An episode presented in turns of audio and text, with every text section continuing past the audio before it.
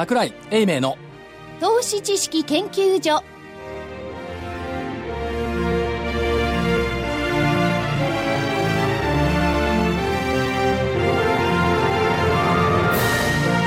皆さんこんにちは。こんにちは。桜井英明の投資知識研究所のお時間でございます。本日もスタジオに桜井所長。桜井でございます。こんにちは。ちゃんとスタジオいるでしょ。いる。ね。当たり前だよね。当然ですよ桜井恵美と名前ついてますからね。すいません。はい正木隊長。まさきですこんにちは。そして福井主任研究員。福井です。そして金内でお送りいたします。よろしくお願いいたします。よろしくお願いします。えー桜井所長がちょっと日に焼けているかなという感じですが。今日正木さんと一緒よ。そう一緒。お桜井さんもともと色が白いから目立つんですよ。えということ正木さんもともと黒いから。そんな白くないですよね。畑詳しいもん。詳しいですよ本当ねどこ行ってもこの草は何とか植物知だってるもん。知ってる。食えるとか食えないとか。食べられで時々ゴルフ場の奥行ってタケノコ取ってきたりするから。信じられない。秋はキノコ。春はタケノコ。ええ取っちゃうわけですか？必ず食べるんでです多分ねゴルフバッグの中にはねあの包丁とかハサミとか入ってると。は入ってないですよ。切ってくるもんね。ね。ハサミ入ってますね。キノコが下手するとね、毒キノコなんか食べちゃうね。取っちゃう恐れもあるんでね。それはちゃんと見分けられるんだから大したもんですよやっぱね自然人は強い。はい文化人は弱いね。そう。株がどうどうなってもいい多分生き残っていけるでしょう。そうそう。あそうですね。で私も立私立文系ですから所詮。この3人。だから何なの？だからね。キノコは知っておきましょう。悪いけど。は知ってていいはずなんです。悪いけど毒キノコ見分ける力ないよ当然ですね。それ難しいですよ。難しいです。で夏休みが終わっても良さそうな感じなのにまだ閑散なのですけれどもいかがなものでございましょうか？まんじゅう怖いまんじゅう怖いという落語がありますかね？それはこの放送は26日なんですけれども、その26日の例のことを言ってるんですか？まんじゅう怖いがジャクソンホール怖いになってるんですけど、ジャクソンホールってバーナンキだけよ話題になったの6年前かな、あれであれまで知りませんでした？で知りませんでしたし、あれ正木さんみたいな外資系の悪い連中が秘書に行くだけの話なのいいとこだそうですそうよ。ワイオミングだ。もん。そら、イエローストーン公園なんかすぐ近くですからね,、ね。で、それでたまたまバーナンキがああいうふうに言ったから、ジャクソンホール、ジャクソンホールって言われたんですが、何にもないのに、ジャクソンホール？いうようになっちゃいまなっちゃった。でも本当に何にもないですか？今回はありそうななさそうな何か言ってほしいような言ってほしくないようないや、そういうふうに毎年言ってませんか、うん言ってますね。はいだその不毛の議論をやめようって、ずっと言ってるでしょ？でもジャクソンホールがどうだ、雇用統計がどうだって通過したら誰も言わないんだから、また、ね、9月になったら来年の8月までジャクソンホール誰も言わないよ。でしょうねそれは それは言わないですす それは冬は寒そうですでも確冬、冬はまたいいスキー場があるの。そう。でも確実に来年のまた、この時期はまた、うそれで相場がですね、動いてなかったりなんかしだから。そういう季節感とかで出てくるのに、毎年毎年、分かっているのにまた言うっていうのは、一体何なのっていうそれは中身が常に違って、今回はやっぱり、えー重要ですよ、多分ね。いや、今回は違うって市場関係者は思いたがるんですが、今回は違うっていうことは10年に1回ぐらいしかない。じゃあ、ただ、あの、9月やりますよって終わっちゃうんですか、今回。終わっちゃう。え？ああ、涼しくてよかったねって終わっちゃう。そう。でああ、涼しくてよかったねって終わっちゃわれるとマーケットどうするんですか？そう。あの、9月の末まで。また悶々とするわけですか？いや、悶々としているのは別にジャクソンホールがあろうとなかろうと悶々としてると思うよ。これジャクソンホールに関係なかったって悶々としてるし、去年はイエレンさんは出てないんだ。そうそうそう、去年出てませんでした、で、騒がなかった？で、あの時、あの時にだんだんイエレンさんもそれ以降慣れてきましたんで、違う。あの時は、に出られて何か時は分かんなかった。援護射撃が中国から来たの。人民元の切り下げっていうの。でもすでにボロボロになってた。あれ大変でしたからね、で、今日はね、言いたいことが2つある。ほなんか、ジャクソンホールから逃げてないですか？いや、だから、その 不毛の議論はやめたらどう？っつってんの。だからやめたんだよね朝から晩までみんなジャクソンホール、ジャクソンホールって2週間も飽きないでさ、まだオリンピックと高校野球語ってた方がいいんじゃない、うん。いやー、あの、中身が分かんないものって飽きないですね。だから、結論のない話をいつまでもやって、結論出た瞬間に忘れるっていう愚かな行為が市場関係者とするならば、経験則が生きてないね。じゃあ、経験分かる分かってるんですか中身は。だから何もないっつってんじゃない？つまんねえなああってじゃあ、じゃあ、じゃあまた21日まで待たなきゃいけないわけだ、9月の。いや、その前に雇用統計、あ、これも 桜さんに怒られちゃう。怒られちゃうよ。そういうことで、もう動かされてるの、皆さん。そうですよね。だから自分の足で立ってますかっていう問いをしたいんだよね。動かされてますよね。自分の足で立ってないでしょ親指だけで立ってるから、右からか押されたり、左から押されたりすると、ふらふらふらふらするけど、自分の相場感で自分で立ってれば、ジャクソンホールも雇用統計も減ってくれもないじゃん。まあ、黙ってれば自分の持ってる株が落ちるだけかもしれないですからね。いや、だから、相場は孤独なの。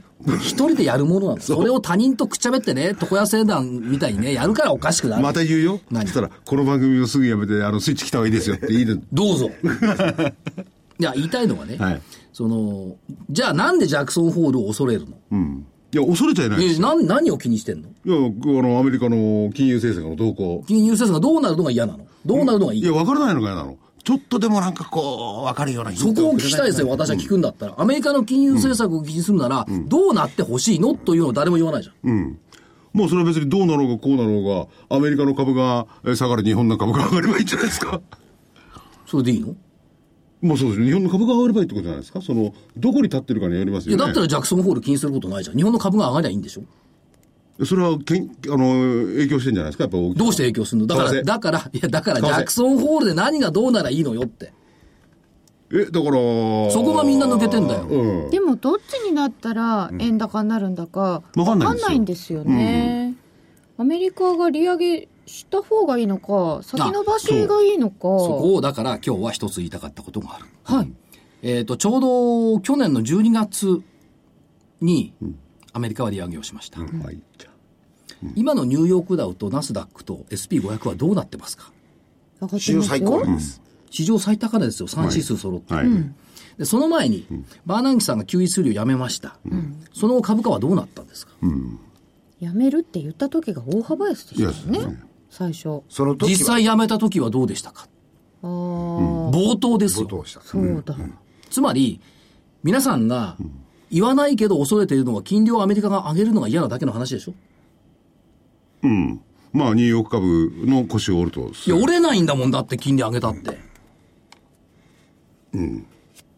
これ反論できないでしょ金利上げた後にこ史上最高れまこれまで値のケースから言えば確かにその通りですけどね。でも何が起こるか分かんねえのがこれがまた。わかりました。はいでは、1回だけのケースでは問題が残るんで、過去3回を追ってみましょう。はい。1994年2月、上げました。FF レート。この時、トピックスは下がったんですよ。これ、に日本の株で言う？千、千、千、94年、94年。トピックス下がったんだけど、1643ポイントから1553ポイントまで下げましたけど、その後10%上がった。次、99年6月、11ヶ月で6回の利上げをアメリカやりました。トピックスは、えっ、と、利上げ3週間後の7月19日まで下げて、上げて、で、8月11日まで6%下げ、半年で24%上昇。うん。つまり、それね、その両方とも、もう一個あるんですか？どうぞ。つまり、最初の時はね、これ倍返しなのね。5%下げて10%上がったから。99年の時はえ6%下げて24%上がったから4倍返しなの。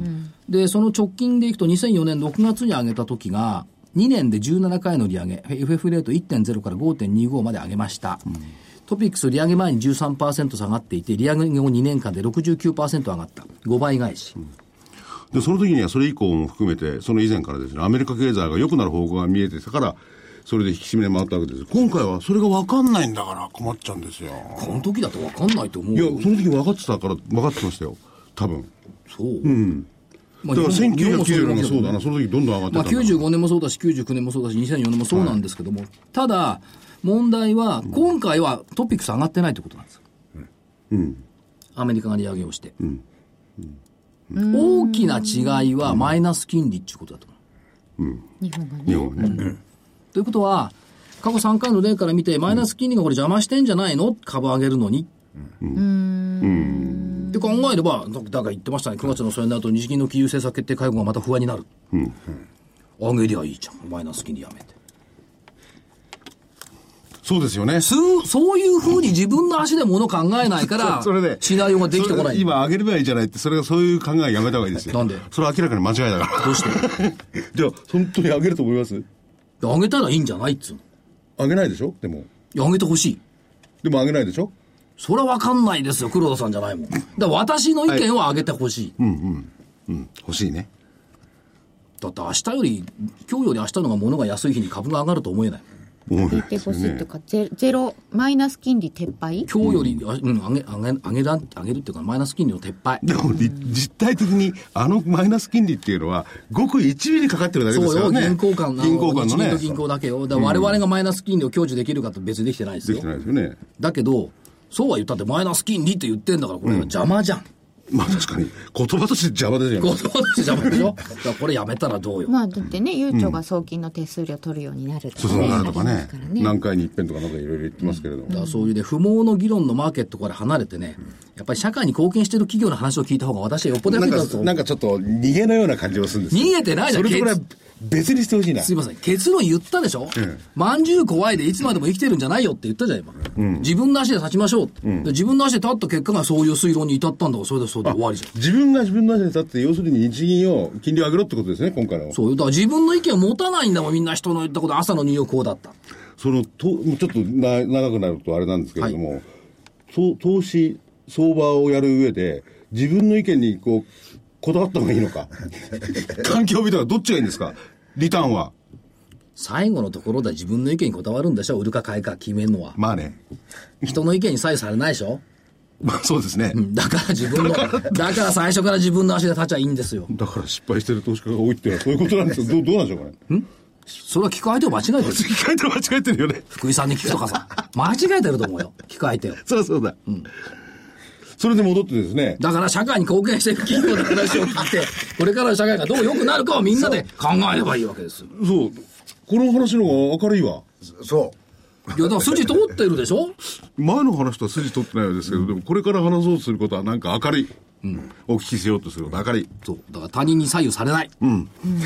ちゃんと考えていく 手立てに。え本日のゲストご紹介いたします。株式会社ランドコンピューター代表取締役社長の諸島真二さんです。こんにちは。う。よろしくお願いこんにちは。諸島です。よろしくお願いします。つまんない話を10分以上聞いていただきまして、いやいや申しいませんいや、これ、素晴らしいラジオを聞いてる皆さんも。なんだ桜井が吠えていて。せっかく聞いてていただいて、つまんない話っていうのはないですよ、そはい、れあ、そうか、そうか。ランドコンピューターさんっていうお名前、社名を伺いますと、コンピューターのソフトかなと思うんですが、はい。業用としてはどんな感じでございますか？あのーコンピューターの業務ソフトが中心ですけども。業務系のソフトはい。業務系のソフトを、えーまあ、我々がお客さんのニーズに従ってはい。ものを作ると、でそれをシステムとして稼働させるということが、えー全体の中のはい。8割ぐらいがそういう仕事をしてますね、これ、あの、業務系のソフトっていうと、まあ、御社のその、顧客層っていうのをセクターで見ていくと、えー流通ですとか、銀行ですとか、医療ですとか、クレジットカードですとか、まあ、公共企業体もありますけど、はいこういったところでやっぱり業務系ソフト、絶対必要ですよね。もうずっと永遠に必要だと永遠に必要ですよね。しかも、間違っちゃいけないんですよ。え常に正しく稼働することを求めていらおられるということですよね。えしかも止まってもダメなんです、止まってもらう。これは、今我々がパソコンなりコンピューターにあれ4つだってね、結構単純に見えてるけど、それを止まってもダメ、正しく機能するって難しいことなんでしょうね。そうですよね。人間なんかすぐ止まっちゃいますもんね。ね、そう取っちゃうね。一歩の足でも立てないんだから。それでまあ社会を支えてるわけですよね。で、社長、その、その仕事を御社はもう45年から46年にわたってはい継続して、46年やってます46年ですよね。ということは、老舗と言っていい老舗ですね、老舗っていうことは安定感もあるし、お客さんからの信頼も46年間続いてきた。それはやっぱり技術、それから、えーサービスの裏付けっていうことですか？あの我々の仕事っていうのは一過性のもんじゃなくて、えー先ほどの信頼性であるとかそれから業務の知識とかそういうものに裏打ちされてシステムが安定稼働するわけで、それによってお客さんのメリットが出ますからじゃあうまくいったんで次もお願いします、はい。じゃあ次もまたお願いします。という形で、えー継続性があるような仕事。これはやっぱりその信頼に裏打ちされたそのリピートオーダーって呼んでますけど、そういうものが我々46年間続けてきたはい。一番の力だと思います。となってくると、まあ、コンサルティング、システム導入、保守管理までを行う独立系システムインテグレーターの老舗。はい。ということですよね。はい。で、まあ、今ちょっとお話ししたように銀行流通などのお客さんの比率が高いということと、えー富士通、日立、NTT グループなんかも主要な取引先になっている。はい。あの、今の出てきた名前の中で言うと、えースタートから、事業のスタートからやっぱり富士通さんには随分世話になって、えー今の事業内容の売上の、えー、40数パーセントはいが今富士通さん関連の仕事をやってます。なるほど。でそれプラス今名前にあった日立グループ系とか、えー NTT グループ系の仕事をこれからどんどん増やしていくはい。という形で、えー成長しようというふうに思ってます。あともう一つは、まあ、あの株式市場ではこの名前は有名なんですが、セールスフォースはい。との、知ってるでしょ？はい。なんかセールスフォースと仲いい会社さんってね、いい会社さん多いんですよ。でもトップクラスに4社仲いいですよね、セールスフォースと。はいもう7、8年になるんですけども、はいえー直近で言っても、ここ2、3年前ですかね、日本の中で一番セールス操作のシステムを、インプリをたくさんしたということで表彰を受けたり、非常に長い間、えーシステムを一緒に展開してきてます。で、もう一社は例えばマイクロソフトはいみたいな、その、こちらは普通に言うとパッケージのソフトの方ですよね。はい。この方々とも一緒に付加価値をつけてええ仕事をしてるだからセールスフォースさんもその販売管理系が中心、はい。まあ、CRM がもともとのパッケージの出ですから、はい。その辺を中心にいろいろやってます。でマイクロソフトさんも CRM もやってますからそれ以外のことも当然オフィス360とか、はい。そのオフィスのこう合理化というところのパッケージをやっておられますからそれと一緒に、えー我々はどんどんこれからもやっていこうはい。ということで進めてます、これどうでしょうか、まあ、世の中の時代はクラウドっていうのがようやくこう拡大してきて、もうもうずいぶん前から言われてましたけどようやくう浸透してきた。このクラウド時代の本格化っていうのは御社にとってやっぱり追い風って考えていいんですか？追い風ですね、はい。もうほとんどその、えーメーカー系の SIR っていうのはそのハードウェアも含めてインフラを自分らでハードも含めて構築してその上にアプリを作っていくとはい。いう事業が中心ですけどもしたがってハードの粗利も、えーソフトウェアの開発の粗利も足し算するわけですけども、えークラウドになるとそういうのなくなってきます。で、アプリを中心として動いていけるわけで、我々は別にある決まったハードがなくても、クラウド上でアプリを動かしていけば、はい。それでビジネスになるということですから、やっぱり業務に強い、その独立系の、まあ、SIR っていうのは、追い風というふうに捉えていいと思います。なるほど。ですから、まあそういった意味では、さまざまな側面でシステムの設計、開発、運用、保守、総合力を使ってはい。対応しているということになってくるわけですよね。で、例えば金融とか、その流通、公共分野、医療、こういう幅広い分野の受託開発、これやっぱり営業力っていうのも必要になってくるんでしょうか？あの営業力っていうのは、何かその客寄せをするようなはい営業力じゃなくて、はい私どもではその全員営業と呼んでますけども、全営業。ええはい。やっぱりさっきも言いましたけど、リピートオーダーが我々の中心のビジネスになるので、はいやっぱりいい商品を作り出していく、お客さんが使いやすいようなソリューションを実際にインプリすると、はいそのことを提供できるから、次もまたお願いがなる。ということなんで、やっぱりいいものを早く安く作ることがはい、次の受注につながると。いうことなので、やはりその営業が本職じゃない人も営業ですよと。はい。で、お客さんが本当に次やりたいことは何でしょうかっていう会話を日々やっているとはい。いうことで、業務に非常に興味を持って、次のシステムの提案ができる人。はいこれが実際には営業なんで、な。えーこれはもうシステム開発する人も、えー積極的に営業として動いてくれとはいいうことで進めてます。えーっと、先日、芝浦の本社に伺わせていたはいだきました。。ありがとうございました。い暑かった。まあ、それいいんですけど あの、本社の受付のところに行きますと、えっ、と、それぞれの御社の社員の方々の資格、有資格者のお名前がこう発表されていて、まあ、金融業務とか諸々の業務を持っているっていうのがこう出てきてますけども、そういった意味では、えー業務に精通した IT の方々はい。っていう言い方できるんでしょうか？そうです。はい。で SE っていうのはどちらかというと、そのハードに強い共通のところと、それからアプリに特化するのに2種類分かれるんですけど、はい。私どもはどっちかというと、まあどっちもやってますけど、どっちかというと数で言うと、業務にえー密着して開発をしていくというメンバーが多くて、そういう意味で資格も、その IT の資格を取るだけじゃなくて、はい。業務の資格、例えば銀行の方が取るような業務資格、そういうような資格をどんどん取っていくということを進めてます。あのまあ、正木さんとか我々って、まあ、証券会社の企画とか、まあ、システム絡んでやってたことあるんですけども、言葉が通じないことが多かったですよね、昔ね。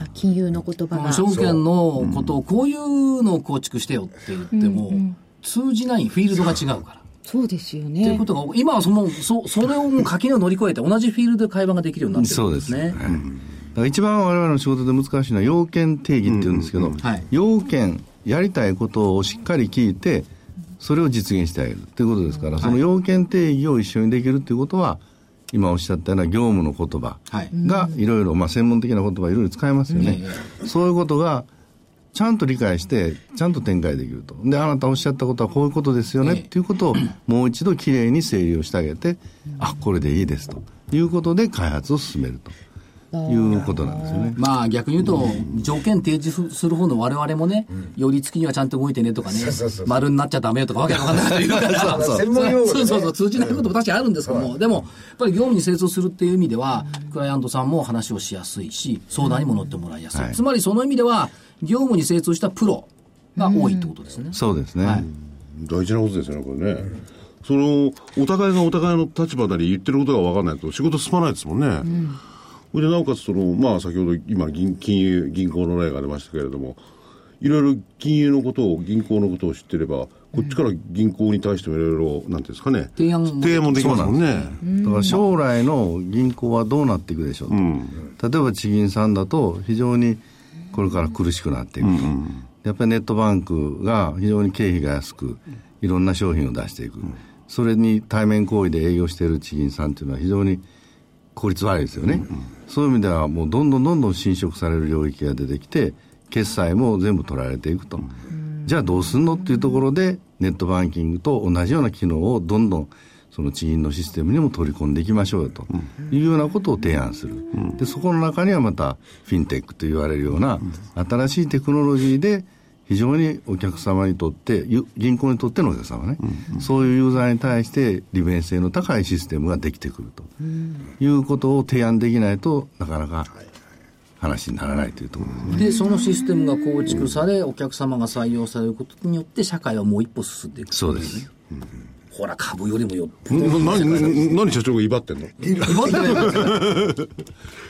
でも相手のことを知るというか、それがあって両方こうすり合わせてお仕事ができていくんですね。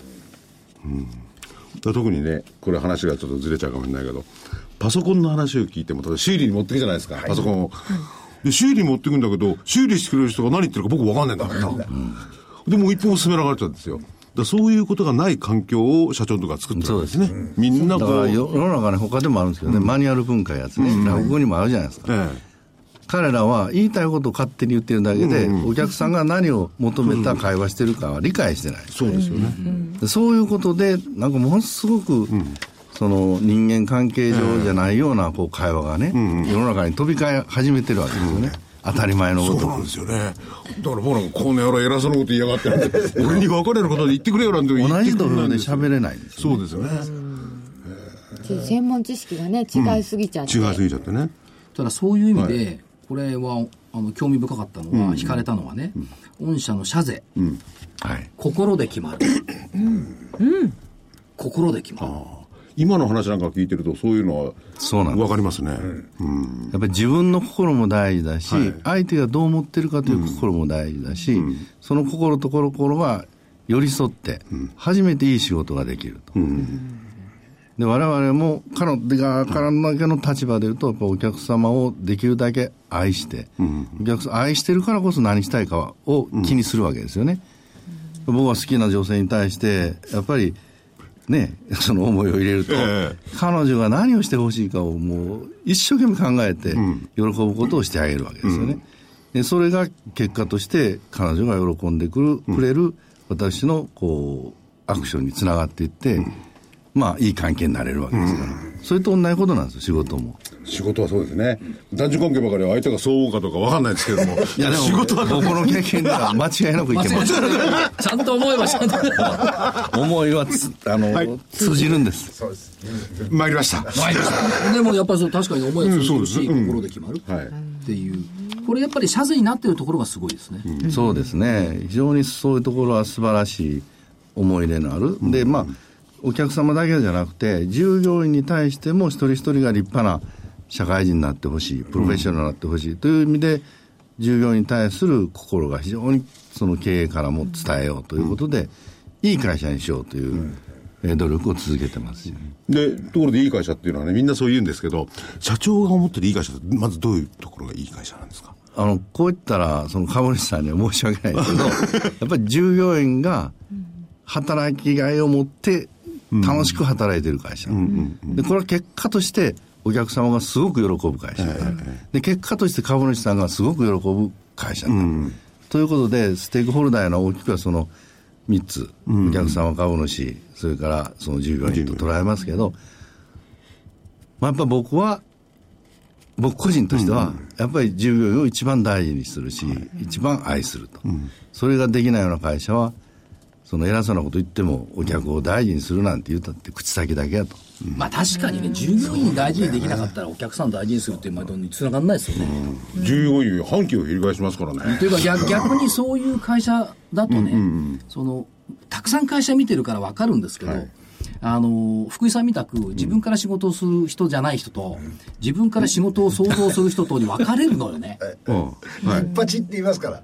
あのね、見てると、与えられた仕事だけやる人の部類と、いや、これはこれでやるんだけど、もっといいもんがあるはずだって想像する部類もいるのよ。まあそうですよね。ね。別に決して福井さんがそうじゃないって言ってるわけじゃないし、鹿野内さんそんな嬉しそうに笑わなくてもいいんだから。だって当たってた今言ってましたよね。まさに言ってるね。今言ってましたじゃないですか。ええだからそそその2種類でいくとね、今の社長の話を聞いてると、心で決まるという経営、社社訓でいくと、やっぱりみ皆さん創造的に仕事を逆にプラスアドオンで作ってんじゃないかなという気もするんですが、この辺いかがですか、あのーまあ、その次に企業理念っていうのがあるんですけど、やっぱり一番大事なのは、その従業員一人一人が積極的にチャレンジする、はい。ということなんですね。今おっしゃる通りで、やっぱ新しいことにどうチャレンジしていくか。で今のままじゃいけないと。常にだから構造改革といろんなこと言いますけど、すべ、て自分自身も含めて、その、今の自分では満足しないで、今の会社の仕掛けじゃ満足しないで、どう変えていくかっていうことを常に考えて、主体的にやってくださいと。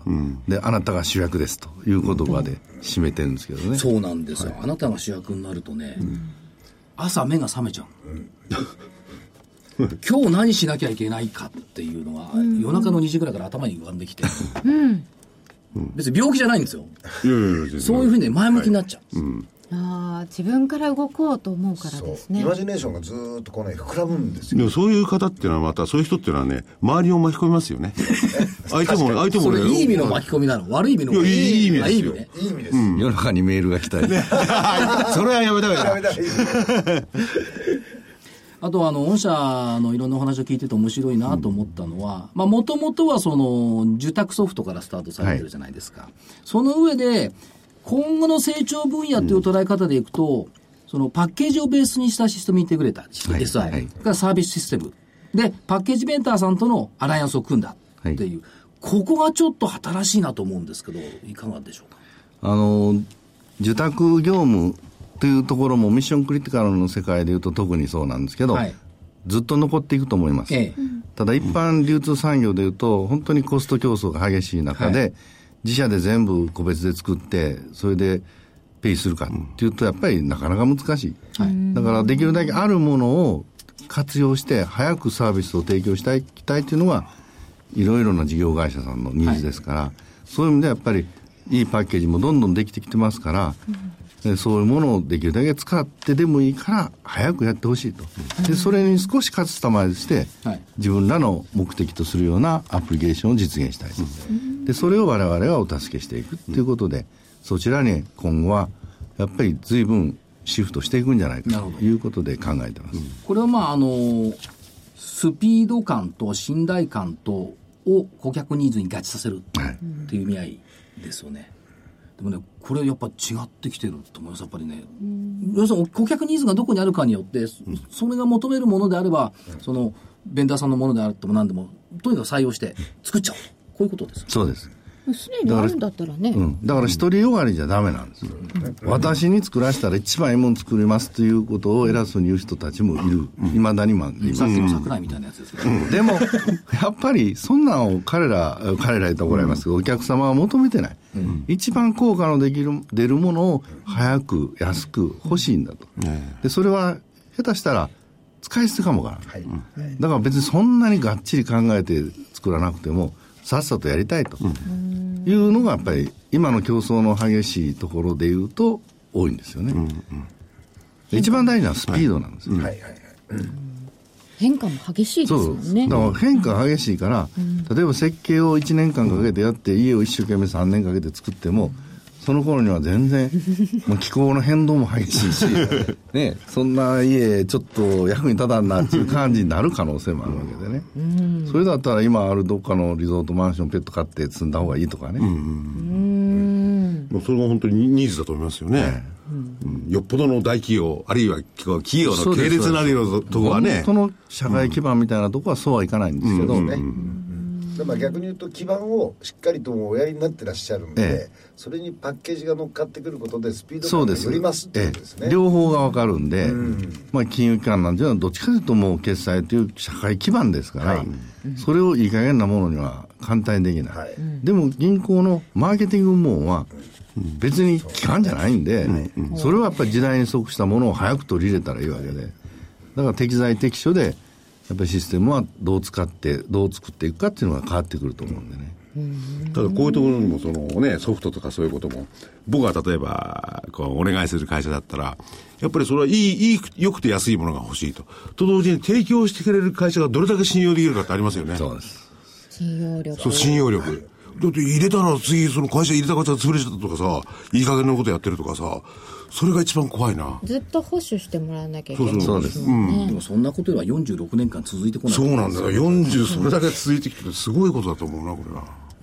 でまあ、あの業績面ちょっと触れておきますと、お今期の見通し、3月期の見通しでいくと、売上高4な77億7000万で、えー、4.8%増ですね、経常利益が5億7200万、これが9.2%増といったところで、増収増益の見通しになってきてますけども、やっぱり世の流れってのは、これは追い風と見てよろしいんですか？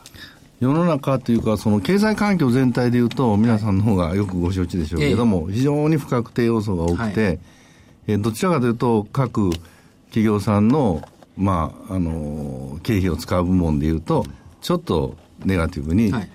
まあ、ブレーキを踏みながら、こう、予算を執行していこうという感じになってますから、そう、その、追い返すとは思ってないです。そういう意味で言うと、予算を立てた時から、まあ、大体逆風だな。ってい。う気分はもう去年の、まあ、後半からありましたんでね、そんなに強い、えー計画立ててないですけども、それよりもまだちょっと弱ってきて、でも下期からは多分もっと、まあ、こんなことを長くは続けないですから、さっきの話にもありましたけど、い、ろんな見えないものに怖がって、恐怖心持って動いているだけですから、まあ慣れてくれば、あ、こんなもんかという形で、もう少し積極的にやっぱり、まあ負けたら困るんで、投資をしようという動きが出ますから、それに対して、えーもっともっと我々は積極的にこう対応できないといかんというので、えーむしろ下期からは、もっと上期のイメージよりは、こう、活性化するんじゃないかなと。ええ。というふうに見てますけどね。まあ逆にそうあってほしいです。そうしないと日本全体が世界から取り残されていくんでね。そうですよね。ええだって IT に積極的に投資しないような企業だったり国だったら、もう潰れますよ。うん、そうですね。もう自利品になっていっていいならね、今さえ良ければいいなら何でもいいけど、やっぱり10年後、50年後に、やっぱり子孫のためにいい社会、いい国を作りたいというんであれば、やっぱり今、苦労してでもやっぱり投資していかないと。まあ逆に言うと社長のところでもってその金融機関なりいろんな、あのーお客様とコンタクトしてるプロセスの中であ少しずつこう変わってきてるのかなっていう感覚も出てきてるんですか？まだそこまでの手応えはないですけどね。でもまあ、トップの方々と喋ってると、はい。そんな感じは、まあ僕は余計そう喋りますからね。はいはい。例えば金融機関が金使わないで誰が使うんですかね。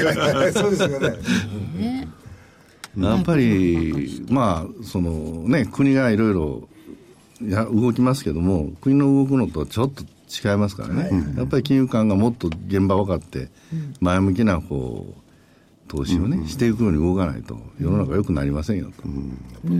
悟りは客観にあり、情報は足元にありですよ。足元ですよね。足元というか現場というか、ね、現場ですよ。足元にはないと思うけど、足元としてはみんな広げる現場にある。現場をね、見に行かないとね、分かんないんですよね。ですよね。ところで社長、あの、2部に上場されて、なんか変わったことってありますですか？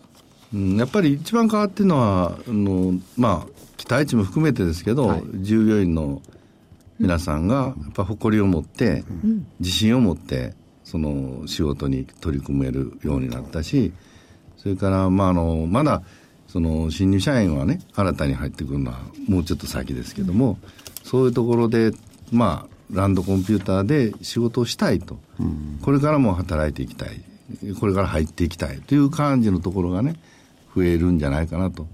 お客さんはどちらかというと、その46年間の信用がずっと続き、続いてきてますから、上場したからって急に手のひらが出て、っていうわけにいかんですから。46年間歴史のは重いですよね。だからそっち側じゃないですけど、やっぱり従業員としては、まあ、モチベーションが高くなりますし、例えば今までちょっと汚い服で歩いてても平気やったんが、ちょっとはピリッとして、パリッとした服着ようというふうになったりとかね、そういうことを期待してるんですよ、ね。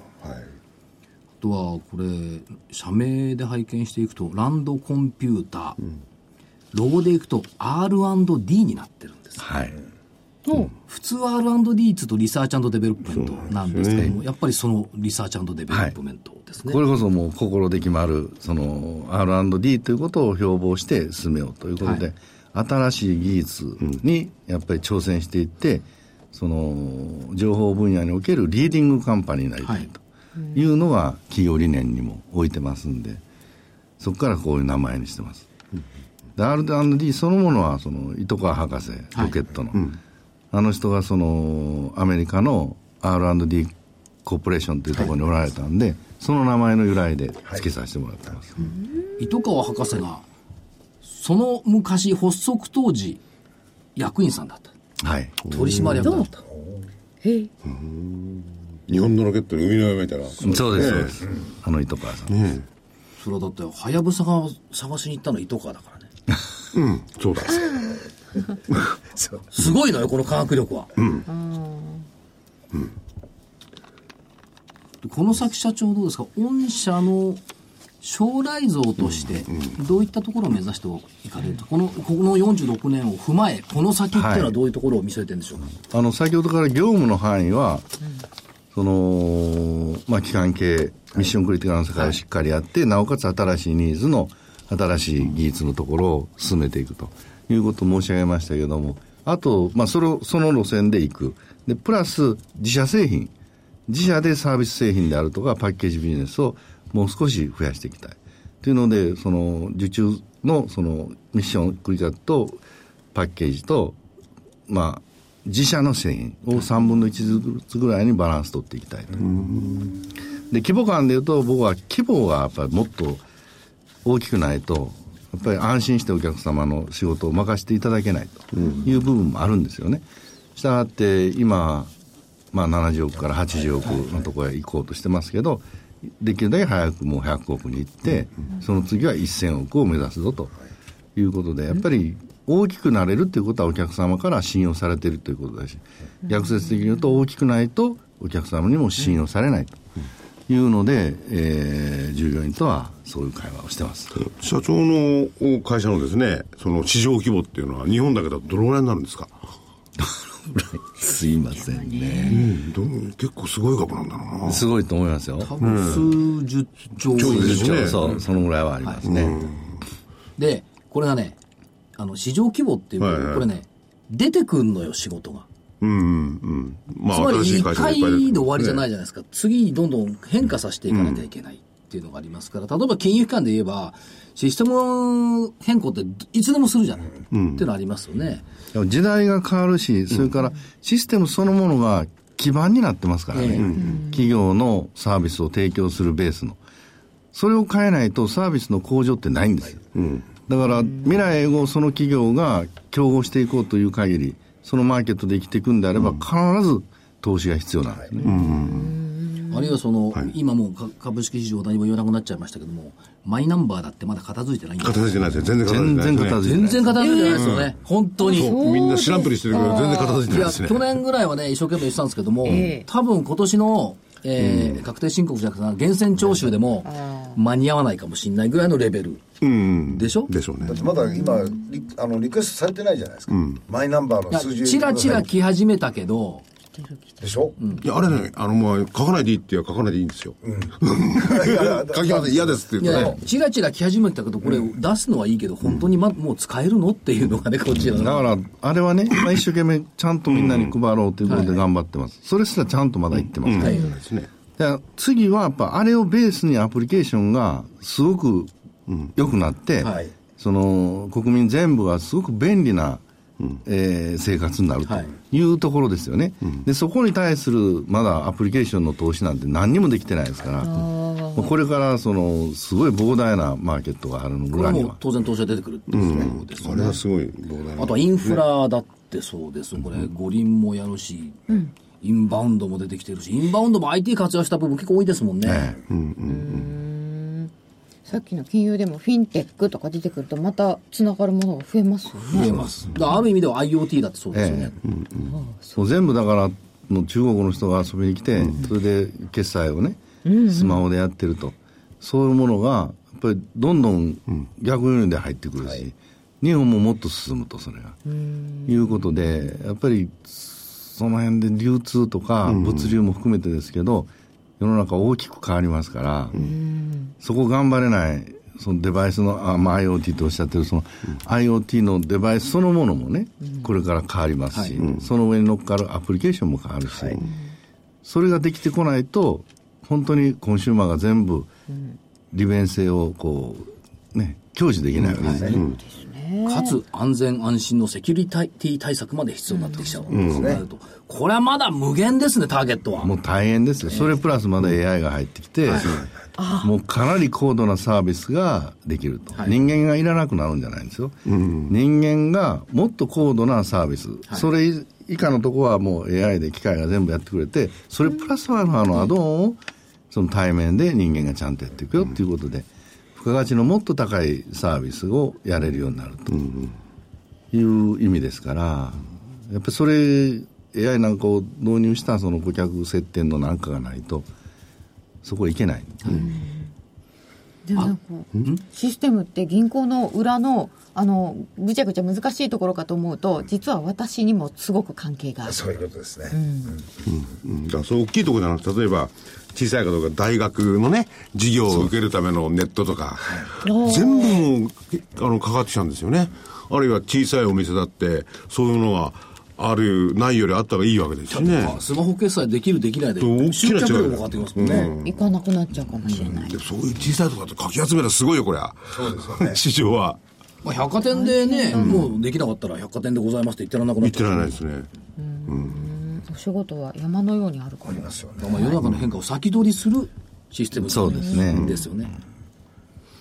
最後に、ああのそれで、それがないとくどいようですけどね、はい私のお客様が勝てないんでね、そうですそうですよね、別にそれは営業しなくてもそこへ行くわけです。で、私どものお客様が買っていただいて、御社が買っていただくことによって株式市場が潤う。そうです。こういうことになるわけです。いや、それで、えー社長のところの社員の方々も潤うと。いや本当そうならないと日本は他のマーケットから置いていかれます。置いてかれますね。ねそれは投資家さん聞いてると思いますんで、コメント頂戴できれば。あのー日本がもっともっと成長して、えー皆さんがハッピーになれるように、えーランドコンピューター頑張っていきますので、えー皆さんもぜひランドコンピューターを愛していただきたいと思います。よろしくお願いします。でした。ありがとうございました。本日のゲスト株式会社ランドコンピューター代表取締役社長の諸島真二さんでしたどうもありがとうございましたありがとうございました。あと4分弱です。えーっと、日経金の見通しは、先週は16635下、上17192、うわ入ってないよね。はい。16555、うん80円下でした。来週もこれはもう維持になって買えません。16635、8月月足要線基準下。意地、意地いらないんですけど、あの、なんか理理論的な説明をしてください。こうだからこうだって。8月陽線30日にね、雲が白くねじれてるんですよ。8月30日30日。これって皆さんのまんじゅう怖いも通過してるでしょ そうですねあ、そうですね。ね。だから、その辺から、こう、上を見透かす。で、今月は S q まで高くて S q から安かった。まあ、揉み合ったっていったところですから、また通常の月に戻るんであれば S q に向けて高い。と思えば、上でいいかな。25日、ただ25日線がサポートしてるから、そこはよりどころになるかなって言ったところ、最低改ざんが増えたって言ったって、まだ5000億円台、って言ったところですから、まあ、いいんじゃないかっていうのと、クリントンがトランプに勝つ確率が95%でしたもんね。高くなってきましたね。高くなってて、ほぼそうですね。アメリカもまあないですけどそこそこお戻りつつあるって言ったところ、最低改ざん5345億円でしょ？騰落うん、600億増えた。騰落レシオは85%、過熱感全くなし。さっき言った25日移動平均線16578。RCI だけ見てるとね、36ぐらいの残ってきてるから、もうそろそろいいと思うんですよね。RCI って失礼ですが何ですか？モメンタム指数って言って、はいあの安くなってくると反発する、高くなってくると反落する、非常に簡単に言えばね、はい。まあ、25ぐらいまで残ってくれれば一番いいかなというふうに思います。といったところで、スケジュールは、えっ、と、来週ですよね、これね。月曜日、アメリカ個人支出、火曜日、えっ、と、国内の有効求人倍率、それから水曜日、国内の鉱工業生産とアメリカ ADP 雇用統計、木曜日、9月の1日、アメリカの ISM 製造業景況感、中国製造業 PMI、えー2日金曜日、マネタリーベース消費動向調査、アメリカ雇用統計と貿易収支と。まあ雇用統計を嬉しそうに待つ週になるんでしょうね。また次のまんじゅうねえ。先延ばし、先延ばしで。9月の1日って金環日食なんだよね。金環日食？うん、日本からは見えないけど。へえ金金環食だから、えー太陽の真ん中に地球が入って周りだけメラメラ燃える。そう。綺麗なやつですよね。燃えるというか綺麗です。ダイヤモンドみたいなええ指輪みたいなね。というところです。はい。はい。じゃあ、お知らせ言っていいですか、あと1分ぐらいです。